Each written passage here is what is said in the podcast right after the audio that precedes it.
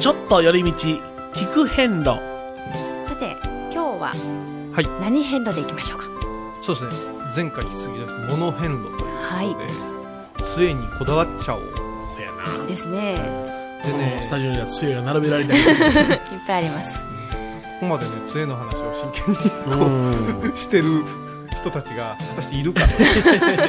あの10年ぐらい前の遍路事情で、とある工場が、うん。やっぱ手作りの杖ということで、ええ。売り出したことがありまして、あそうすごくよくできてたんですけど、ええ。まあ一番あれなのはコスト面なんですね、うん。同じ分なら安く行こうみたいなことを、えそういう風潮があって、いいもの団体で行くと人より違ったものは嫌じゃっていう、うん。こうなんとも言えないこう、ええあのーありましてそれがすごくこう廃れて売り切っちゃったんですね。ええ。でそれはすごく味わいの深いものでありましていいなと思ってたんですけど、まあ、なくなってしまって今度探したらやっぱしもうこの既製品のものが、うん。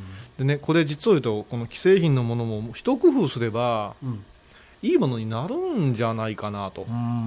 いう考え方もできるんですね、はいはいはいはい。例えば角を少し面を取ってうん。丸くしていくとか、ええ。こういろんなことを考えていくと。僕はそれはパッと見たときにあれですね、五輪はちゃんと刻んでもらいたいと思いましたね。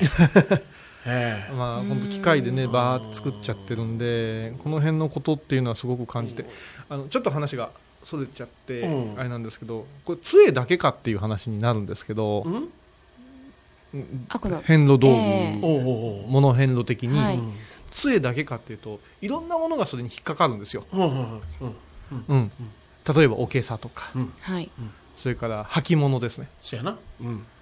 うん、そういうこともねあのこう行ったり来たりはしますが、はい。思い立ったところからいろんなお話をしていこうかなっていう、そやな。カバンなんかでもそうやねあのね、うん。雨の日にうん。いかに火をつけるかとかね、まだ我々は雨天にあまり遭遇していませんけど、はい。線香一つつけるのも結構至難の技でございましてね、そういうことを考えていく。またねあの納め札を前話したかな、納め札っていうのもあの今は100枚束で売っちゃってるんですけど、そこへちょちょっと名前を書いて、はい納めたってなるんですけど、あええ。納め札も一枚一枚こうしたためるっていうのはどうかな。うん。えまた経本をうん。同じ写経するのなら、経本の方へ展開していくような作り方をやってみるとか、でまあ、一番頼りにする部分の、まあ、今回杖ということで、うんうん。取り掛かろうということで、ここにまた今日も持ってきてるんですが、はいはい。今もねうん。こう収録始まる前にも話してましたけどええ好みが違うんですな。そうですよね。それぞれ。もう基本的には好みがね 激しいからね。これは持ちやすいこれは持ちにくいいろいろと、だって体力違うので、体力それから経験、はい。それから、まあ、体力が入るかな。身長的なものとかってなると大きくて太くてうん。長いものがいいのかって言ったうん。ら必ずしも、ですよね。いいとは限りませんよね。うん。どうなのかっていうのがあって。杉本さんはもうずっとこの杖を一歩の杖を離さずに。ええさっきあの小遊さんの師匠あ、のはい、師匠のええあの改良された。四国を実際はい。に歩いたという昭和の初めのええお杖ですね。太さも長さもこれぐらいがいい。そうです。非常にあ昭和の7 8年ぐらいかな。8年9年10年。5月って書いてあるあわ10年5月ですか、うん。なぜか10年5月に帰ってきて、うん。えーっと小僧の住職になって、ん。お嫁さんを戻ってほう11年に父が生まれてるんですよ。ほうということで本当にねもうどっちかへずれてると、うん。っていうようなそんなタイミングだったみたいです、ううんうんん。だからその歴史があるんですけど、太さもいいですし軽いのも。それをなんでしょうね材木は、ええ。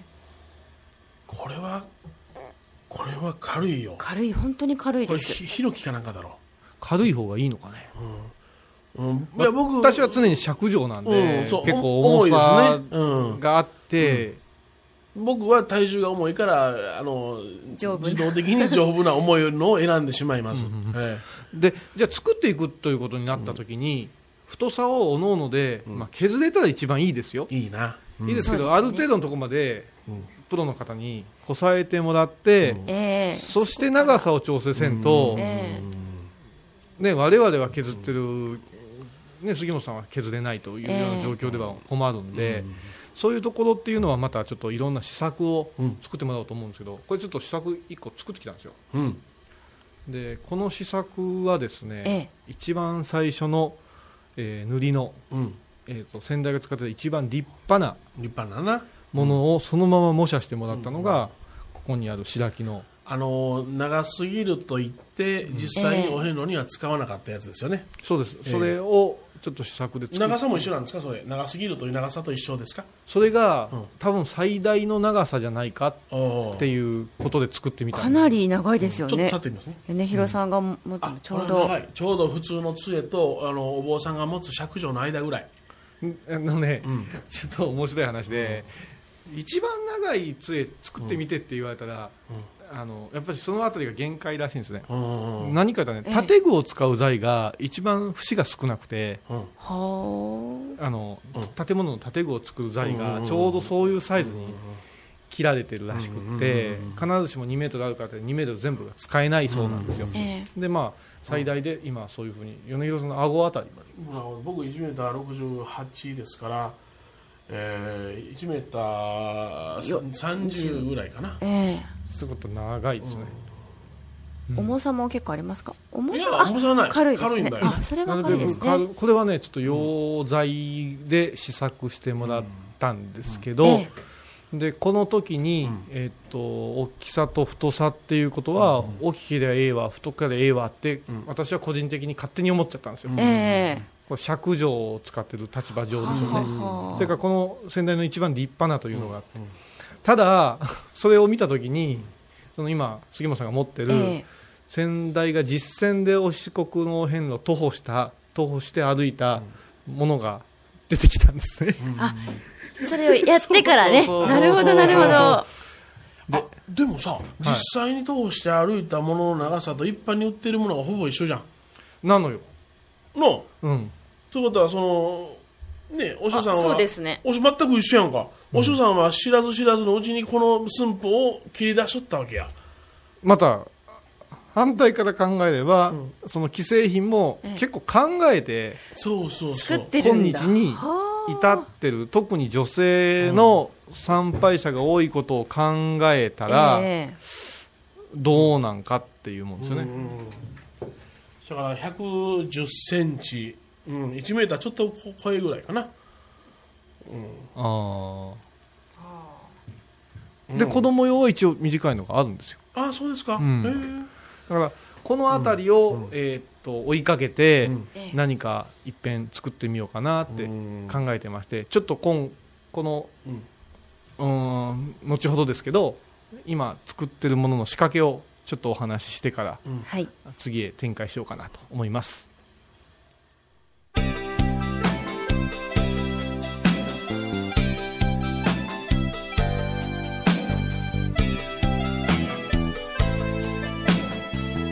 ちょっと寄り道、それでですね一つこう試作的に作ってうん。いただいたものがここにあるんですけど、ええ。本当に丸々先代が持ってくれてたものの模写なんですけど、はい。はい。でまあ五輪にはまだ切ってなくて、うん。えー結構しっかりした材を使って大きめ長めはい。はい。太めに作ってるんですけど、ええ。あのー一つね、あのー今金剛杖を持たない事情の中に、うん。あの邪魔になるといううん。言い方をなさる人がいらっしゃるんです、ええ。でこれは参拝の時に邪魔になるとはけしからんってことになるんですけど、うん。ええ。実際私ね、あのー例えば徳島空港で、うん。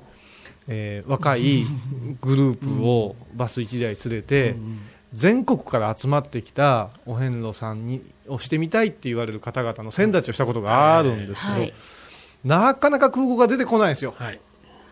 どうしたんかななぜにとええ待ってると、杖が引っかかっちゃって、はこれ機内持ち込み、ダメダメ。絶対ダメですよね、この長さの 荷物で入れないかんの。荷物ですよ。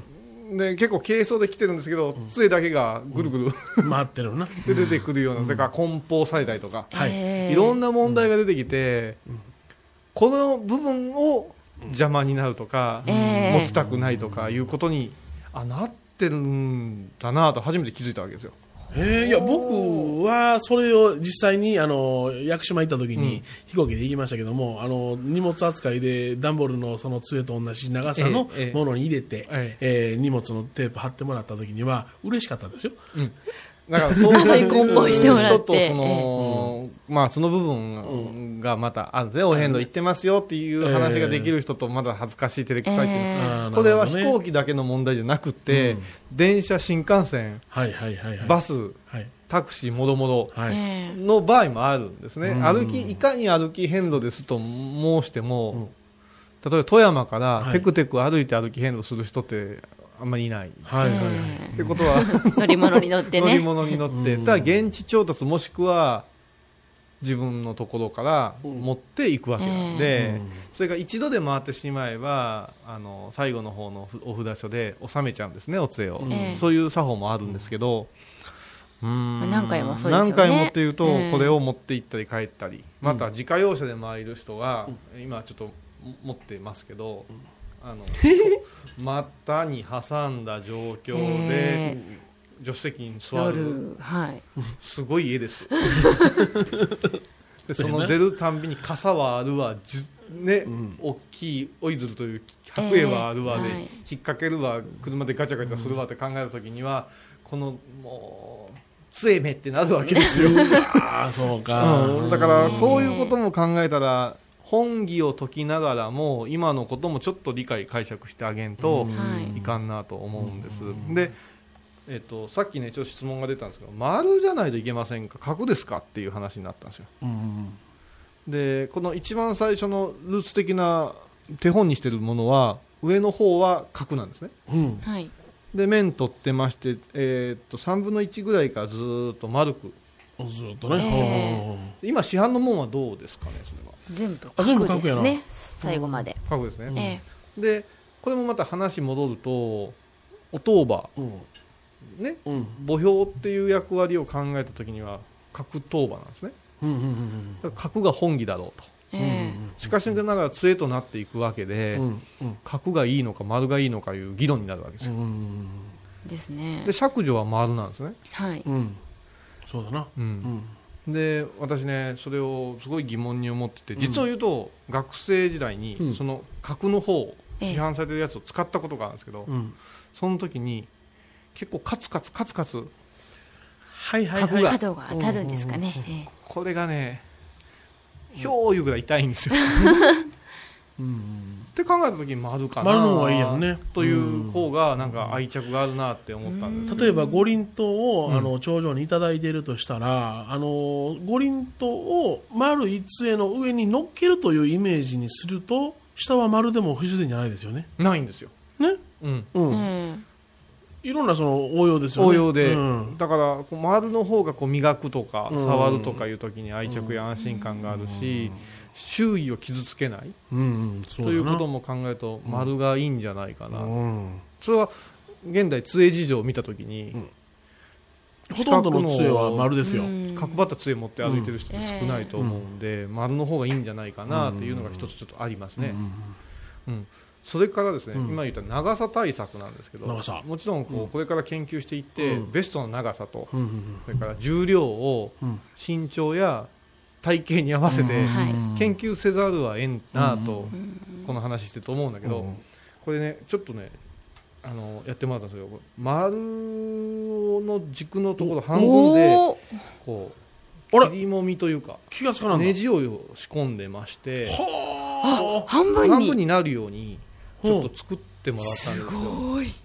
え、それは仙台さんのもそうなってんの？なってない。うん なってないです次々っていうのはどうかなっていうことは常に多分議論されるところなんですけはいどそれはそうですよね。お杖自身が仏様でありうん空海様お大師様なんだから、うん。その半分によるとは何事ぞよっていうことがえ必ず出てくるはずなんです。はいはい。ただ邪魔だから持っていかんよいうよりは、コンパクトにまとめて一つ荷物にして、ええあのバッグに入れれるようなものを大切に持って歩く方がうん。いいんじゃないっていう発想を持てばうん。うん。どうやろうと。これはまだ実用化されてないですよねおそらく。そう。でね私が持ってる尺定はええ。半分折り式なんですよあれ実を言うと。ほんま？へえ。うんうんだったら。の発想から来てるんですけど、うん。でこれで問題になってくるのが今言ったそのなんていうの競技面ですね、はいはいはい。えいかなるものかという論ですね、それからもう一つはあー安全面です。安全面な？うん。120キロうん。の人がはい。そこから折れてしまうと難儀なわけです。ええ。半分の杖ついたらもう腰が曲がって仕方がない。うん。ボキっていったら困る。そうですね。ってことはあのなんていうか持たんよりちゃんと持ってくれる方がいいでしょうということで最初で言った競技面はうん。クリアうん。させていただくと考はい。えて、もう一つはつなぐことで弱くなったらいかんけどはい。逆ですよ。うんうん強くなればいいわけですね。文句ないでしょ。う、うん。ええうんうん。こう考えるとですね、上半分のこれはね、うん。五輪とのところは同じものでいいんですけどこの継げ替えの部分はうん。各長さうん。うん。いろいろ作ったら子供さんとかレディースとかええ。長身とかっていうことも可能になってくると、うん材料的にもすごくそういう部分ではいいんじゃないっていう。うん。やりじゃないかな。の部分もあるんじゃないっていう、できたもの着るよりかうん。いいんじゃないかっていううん。ことも考えたら、ええその自然的なことにも優しいかなと、はい、思ってるんですよはうん。い、あととてっぺんにあのよく布をかぶせてらっしゃいますよね、はいあれはあのどういうことなんですか？そうなんですよ。だこれはね結局仏様の姿そのもの真理そのものっていう考え方だからそこを手で触るとはあもったいないっていう考え方から、えー、と杖カバーっていうのが今市販されてるんですけど、あれもええ。実際ああの歩く人間にとったらうん。すごくうん。危険なんですね。スポッと抜けたりとか、あ頼りないものなんで。うん同じするんだったらあの杖カバーもきっちりしたものを開発して、ええ。あ取れないものとか。大げさですけど命預けれるような、はい。それからあのなぜ皆さんがしてるかというとあれはねバスなんかでお参りするときにあの自分の目印におしゃれでやっちゃってる人の方が多いんですね。なるほどね、うん。ええ。だからそう考えたときにそういうものもきちっと止まるようなええ細工を一つして、すごく滑らないとか、安全なとか、はいこれがあるからこそみたいなことはちゃんとやっていくっていうこともすごい責任の中にはうんあってしかるべきでしょうんうん。じゃあね。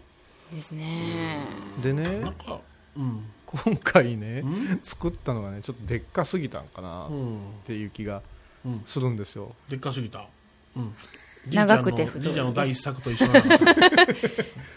そうなのよ。うん。で今度ちょっとご無理を言って、はい。どこまで細くできるのか、はい。軽くできるのか、はそれから杉本さんがお気に入りの先代が本当に実践で使ったもののこのバージョンを復刻してみようかなおー。とちょっと考えてるので少しお時間をいただいてはい。はい作っていく。それでその中で今度は徐々にどう刻むかとか。え。